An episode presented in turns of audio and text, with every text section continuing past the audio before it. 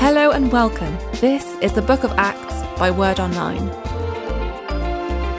Well, it's great to have you join us for this episode as we continue in Series 3. And we're now talking about the gospel going to the non Jewish people, the Gentiles. That's been the theme of Series 3. And if you've listened to the earlier episodes, you'll, you'll see that in the last two episodes, there was a key moment. Something changed in the history of the church because a profound miracle happened to an individual person, a man called Cornelius, who was a Roman soldier living in Judea in the Roman capital city of Caesarea. And he was miraculously converted. So if you've um, listened to the last two episodes, you'll remember this incredible story. Peter was drawn uh, to meet Cornelius by miraculous circumstances, a combination of dreams and angelic visitations and messengers brought these two people together. And then something happened in that moment which provides the key background to what we're going to talk about today. And that is when Peter was preaching the gospel to a group of non Jews, entirely non Jewish audience, in the home of Cornelius, in the Roman capital city of Judea, Caesarea. Before he'd even finished speaking, the Holy Spirit fell on them. It was a moment of affirmation that these people were going to be reached by the gospel. This was not a Jewish gospel only. And Peter saw with his eyes that amazing affirmation of God on going far and wide to many different people. Now, that was one household, one family, one group of people in one place. Now, what we're going to talk about today is the church in a very big city called Antioch in Syria. Something dramatic happens it, to take the story much beyond a household in Caesarea, a Roman soldier and his family. And so we're going to just read a little bit about this. And the other thing to remember is the church started in Jerusalem, as we saw in Series 1, spread to the neighboring districts, and the thing that made it spread was opposition in Jerusalem, persecution. You'll remember back in chapter 8, if you've been following through, how in chapter 8 there was suddenly a moment when the religious authorities turned against the church, and in Acts 8, verse 1, when Stephen was killed, one of the preachers of the early church, he was martyred. On that day, a great persecution broke out against the church in Jerusalem. Verse 4 of chapter 8 those who'd been scattered preached the word wherever they went. So we've got persecution pushing the church out, and then we've got an amazing response of the people of Samaria, a district north of Judea, north of Jerusalem, with a different ethnic group there.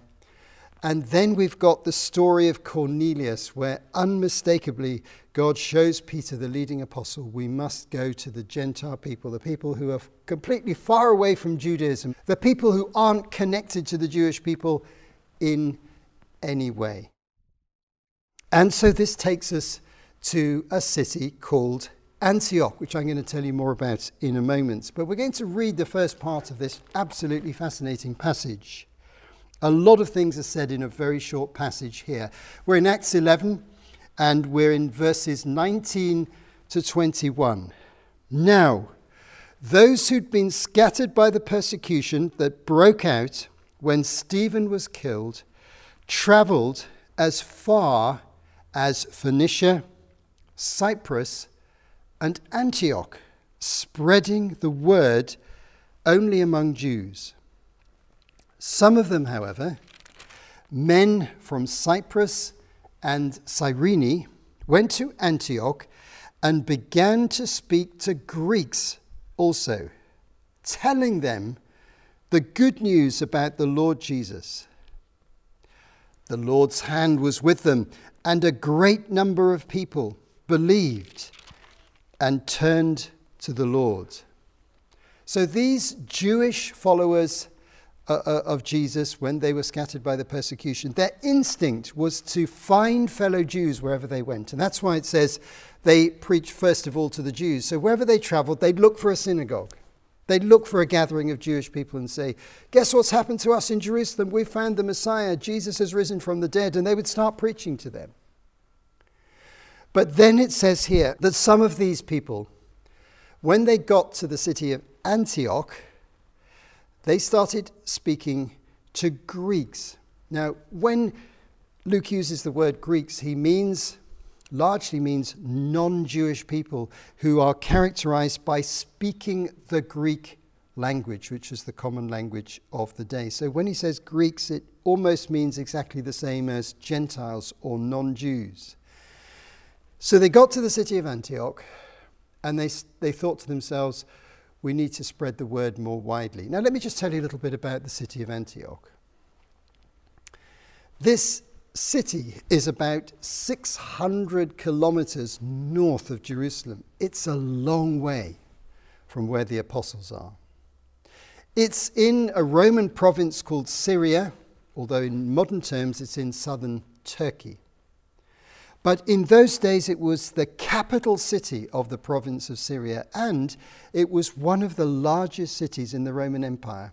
As far as we can tell, it was actually the third largest city in the whole Roman Empire, with a population anywhere up to 200,000 people, which for those days was a very big city. So here come these Jewish converts, these people who believed in Jesus the Messiah. They're traveling north. They're going from place to place, and, and it's a, a good idea to go to a big city when you're homeless. Um, because there's work there. And there's a big Jewish community there. There were synagogues in Antioch, we know that. So they could go to their fellow Jews and they could start looking for work. There's more work in the cities than the countryside, generally speaking, when you're on the move. That still applies today. And that applied for them there. They needed work. So they spoke to the Jews there about their faith, and then they got connected to the wider community and they started sharing their faith with them. So, this is a very spontaneous activity in a completely new environment. There'd never been a church there before. But these people who believed and arrived, who had been forced out of Jerusalem, took the opportunity in Antioch to spread the message. And interestingly enough, God blessed this in a very special way. It says in verse 21 the Lord's hand was with them. God was blessing them, and so many people believed. So a whole new situation is happening here. A large number of people with no Jewish connection are believing in Jesus for the first time. When Cornelius and his household believed, it was a small number of people, it was a household. And that was a big miracle. But now we're talking about probably hundreds of people who are suddenly forming a church in this large city. This city is larger than Jerusalem. Very influential city. The military headquarters were there, the civil administration was there, it was the center of trade, it was very near the sea on a major river. Major trade routes and roads went through Antioch. Lots of things happened in this city. And now, in this very well connected place, right in the middle of it, a church is springing up. Nobody's really organizing it, it's just happening. We're not sure about leaders, and we'll come to that story in just a minute. But they are moving forward. And guess what? Those people will have heard the story about Cornelius, and they'll know ah, God wants us to reach the Gentiles. Cornelius and his household miraculously believed. That was incredible. It could happen here in Antioch. And so it began to happen, and the gospel started to spread. But as soon as people spontaneously gather in Christian communities, one of the first questions that arises is leadership. This is, nobody planned this, it just happened. Some of you listening will have actually had that experience that Christian community started spontaneously through a work of God in a village, in a town. Some of you know what I'm talking about. And nobody actually was coordinating this. And so the question arises very quickly who's the leader? So you can imagine yourself as one of these Jewish people arriving, and you've got dozens and dozens of non Jewish people, Gentiles, believing, and they look to you and they're saying, Are you the leader? And you say, Well, no, no, I, I wasn't planning to be a leader. I'm just telling you about Jesus. So leadership becomes the number one issue. And the apostles in Jerusalem had heard what was going on, and this is what they did. Verses 22 to 26 news of this reached the church in Jerusalem, and they sent Barnabas to Antioch. When he arrived and saw that the grace of God, saw what the grace of God had done, he was glad and encouraged them all to remain true to the Lord with all their hearts. He was a good man, full of the Holy Spirit and faith, and a great number of people were brought to the Lord. Then Barnabas went to Tarsus to look for Saul. And when he found him, he brought him to Antioch. So, for a whole year, Barnabas and Saul met with the church and taught a great number of people. The disciples were called Christians first in Antioch. So you can see what's happened. Jerusalem church, where all the apostles are based, get these incredible reports. Guess what? in Antioch, there's a church started and it seems to be growing every single day. And their first instinct is to send somebody to help them. And they send this man called Barnabas. Now, we've heard of Barnabas before. He appears in Acts chapter 4 and verse 36. And we described this in series 2 and episode 7 when the early church in Jerusalem is being described, and Barnabas is mentioned just in passing because he made a very generous gift of selling a field and giving the money to the apostles for the distribution, uh, to help with the distribution of relief to poor people in the church. So there he is in Jerusalem, Barnabas, a well respected member of the church. And later on in the book of Acts, in chapter 14, verses 4 and verses 14, we note that later on, when he's out on mission with Paul, he's described as an apostle. Interesting point. So, probably adding all these bits of information together, we can say that Jesus uh, appeared to Barnabas in his resurrection appearances, because Barnabas was in Jerusalem at the time, and added him along with several other people to the group of apostles known as the Twelve. There were others who were added, notably Jesus' half brother James, who we mention in other contexts. And Paul describes this in 1 Corinthians 15, this process by which the 12 of the founding apostles, but in his resurrection, Jesus drew in other people who Paul described the total group as all the apostles. And Barnabas almost certainly was one of these people. So he's joined the team. We're just adding the bits of information together. And that's why later on he's called an apostle. And of course, Paul joined the team through his miraculous conversion on the Damascus Road. We'll come back to Paul in just a moment, but sticking to Barnabas. So there he is in Jerusalem, a recognized member of the team supporting the 12, and they said, You're the right person to go to Antioch. Interestingly enough, Barnabas came uh, or lived in previously the country, the, the island of Cyprus, which is very near Antioch. So he's going back to a city he probably knew from the past. So they thought, probably you're the right person to go here. Most of the apostles had never been to that territory, to the territory of Syria or the city of Antioch. So here's a remarkable man, His name means the son of encouragement. He's a community builder. And he shows remarkable character. Verse 24, notice this extraordinary character portrayal. He was a good man, full of the Holy Spirit and faith.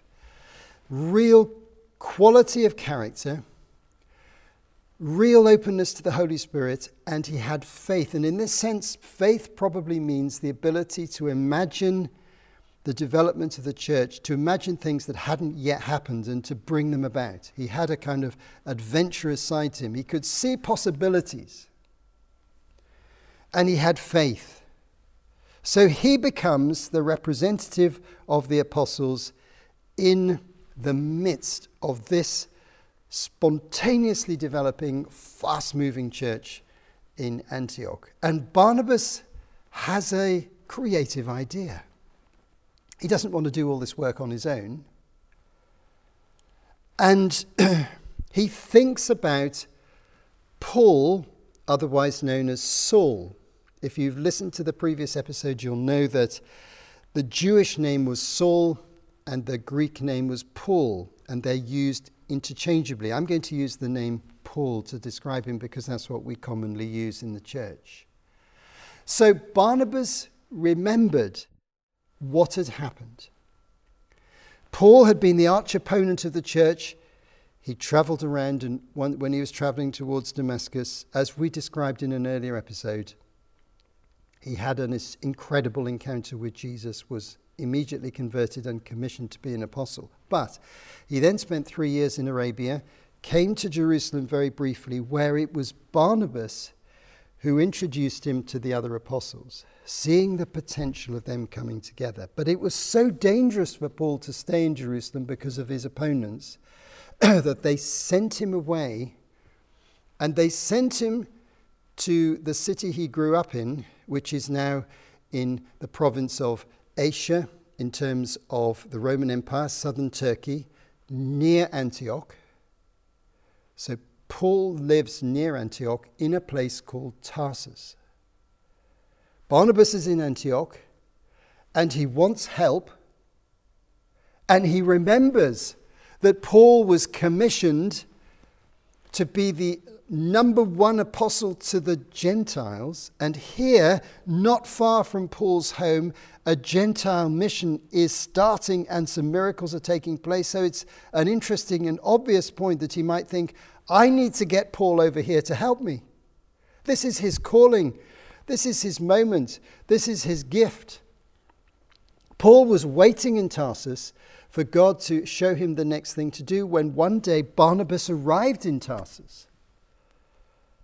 Kind of knocked on his door, so to speak, found out where he lived, said, Paul, haven't seen you since the days you were in Jerusalem briefly, but I want to tell you what's happening over there in Antioch.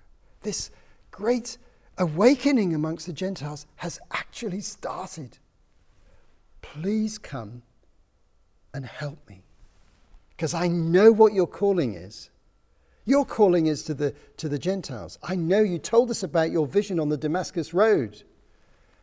And it didn't seem quite the right time then because other things were happening and the progression hadn't got that far. But now it is happening, Paul. Come and join me. Now, this is what we mean by Barnabas being a man of faith. He just had an idea and he thought, right, let's put this team together. And it worked really well. So, Paul thought, right, this is my moment. He traveled over, and it says here they spent 12 months, a whole year, gathering these people, and there were converts all the time, who knew nothing about the Old Testament. They knew nothing really about the Hebrew God. They knew nothing, they didn't know a great deal about Jesus apart from just the pure gospel message that these evangelists had brought.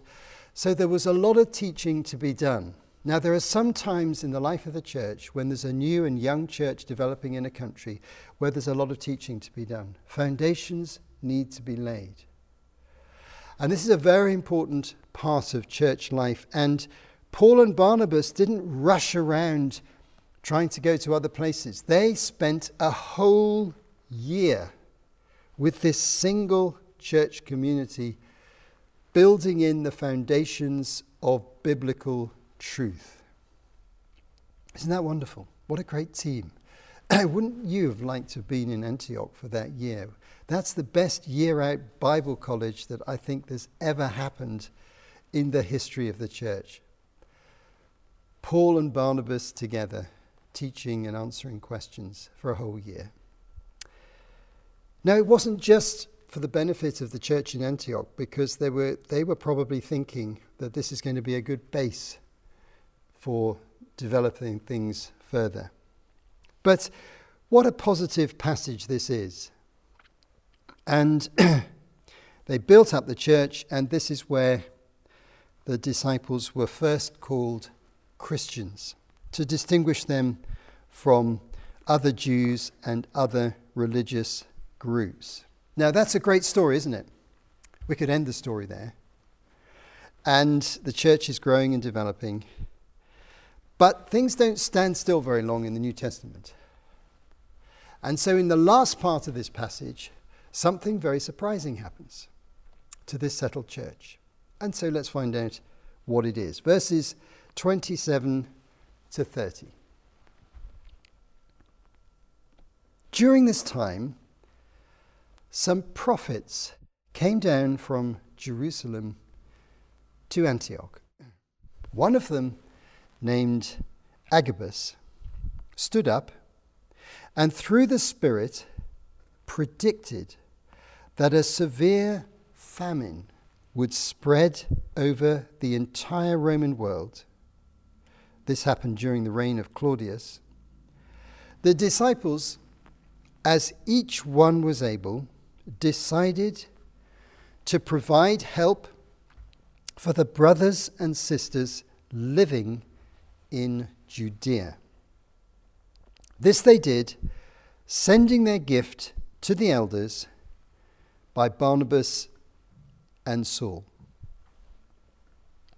Very interesting passage. So the Jerusalem church is still thinking about the Antioch church. They're still praying for them. And then one day, the leaders must have gathered with some of the senior uh, team around the apostles and felt that they needed to send another delegation up to Antioch. This time they were prophets, and they were led by a well respected prophet called Agabus. But what do we mean by prophets in the New Testament? We're not quite in the same category as the Old Testament writers of the prophetic books like Isaiah and Jeremiah and Ezekiel. What do we mean in the New Testament by a prophet? We mean principally somebody with a regular and respected gift of speaking words which are considered to have a prophetic uh, quality to them, which is partly predicting the future and partly describing the activity of God in the presence in a way that helps people. And the purpose of prophecy in the New Testament is not to write scripture, to have the same authority as the writing of scripture, it's to stimulate the church. It, we have a definition 1 Corinthians 14, verse 3. The one who prophesies speaks to people for their strengthening, encouragement, and comfort. It's building up the church, it's stimulating the church into activity. And so that's the general purpose. But sometimes it has a predictive element. The prophet can see something in the future that hasn't yet happened, which is important for the church to take account of and prepare for. And this is what Agabus did. He predicted that during the reign of the emperor Claudius at around that time, um, there would be severe food shortages. We have records of significant food sh- shortages in local areas from secular sources in different parts of the Roman Empire. It was a vulnerable issue, food supply. And the Roman authorities always if, if there was a shortage of food, they would always prioritize the heartland areas, the central areas of the empire, notably Rome itself. They would not prioritize the provinces on the periphery of the empire, and Judea was right on the edge of the empire. It was a very unpopular province amongst the Romans. And Agabus felt that for various reasons there was going to be food shortage, and it was likely to have a big effect in Jerusalem and in Judea. And this is why the church took a collection. They, they, they planned it. They decided over a period of time just to gather in finance from the church members. And once they collected the money, uh, Paul and Barnabas made a trip down to Jerusalem and delivered a substantial gift of money to help the church in Jerusalem. This is very remarkable, isn't it? So, Paul, in reflecting on the role of prophets, says very famously, much later in his life, having been in ministry many years, in Ephesians 4, verse 11, which he wrote towards the end of his life. So Christ himself gave apostles and he gave prophets, evangelists, pastors, and teachers to equip his people for the works of service so the body of Christ may be built up until we all reach unity in the faith and in the knowledge of the Son of God and become mature, attaining to the whole measure of the fullness of Christ. He identifies the different ministries. The apostles, he had in mind in that statement the original group of apostles that I've described to you. But the second group were prophets, the third evangelists, and the others, the church leaders, pastors and teachers, probably one group of people described in two words. So the second group are prophets. Prophets are going to strengthen the church and make it more robust. And here, the function of the prophet was to help a more uh, affluent or more well resourced church to help the churches, the Jewish churches in Judea and Jerusalem, who were going to suffer hardship. And so building up that poor church through a financial gift. And so our story ends. Paul and Barnabas have gone to Jerusalem, and we see in the course of this passage the establishment of a wonderfully strong church by surprise in a major, major Roman city. And as the story goes on, we'll find that this church is the springboard for an amazing mission that comes right out of the heart of this very church. But before we get to that, in future episodes, some reflections, some thoughts as we bring this story to an end. There's a balance here between the spontaneous initiative of people preaching the gospel and the role of leaders to shape the church. We need those two things for healthy churches. We need spontaneity, and we also need gifted leaders to shape the community and bring it to maturity. That's exactly what happened in Antioch. Here we have a great example of the Holy Spirit doing something surprising and unexpected and powerful. And the Holy Spirit of God today in our world is operating in the same way across the world. Many remarkable things are happening in your lifetime and mine in many countries as the gospel is spreading. Through these unexpected developments, where you suddenly see the gospel breaking out in a new community, a new ethnic group, a new village, a new town across an international border that's what happened here at Antioch. And the, the, apostles in Jerusalem had to sit back and think, this is really significant. We didn't plan this. God's gone ahead. And I want to just remind us that often God goes ahead to do new things. Another reflection is that here's a great example of a mature church. They've got some key foundations in place. They've got good teaching, good understanding of the gospel, a really strong fellowship, and a really strong emphasis on the presence of the Holy Spirit and a real willingness to give financially. A tremendously exciting church to be part of. So we're really grateful that we've got this story in the New Testament. And as we'll see, it becomes hugely significant as the gospel goes much further and much beyond Antioch uh, to many, many new places. And we'll find the Church of Antioch is resourcing that, releasing leaders, and praying that what happened to them will happen in many other places, as indeed it does in days to come. Thanks for listening to this episode, and I hope you'll come back and join us for the next one. You have been listening to Martin Charlesworth for Word Online. To find out more, visit wordonline.org.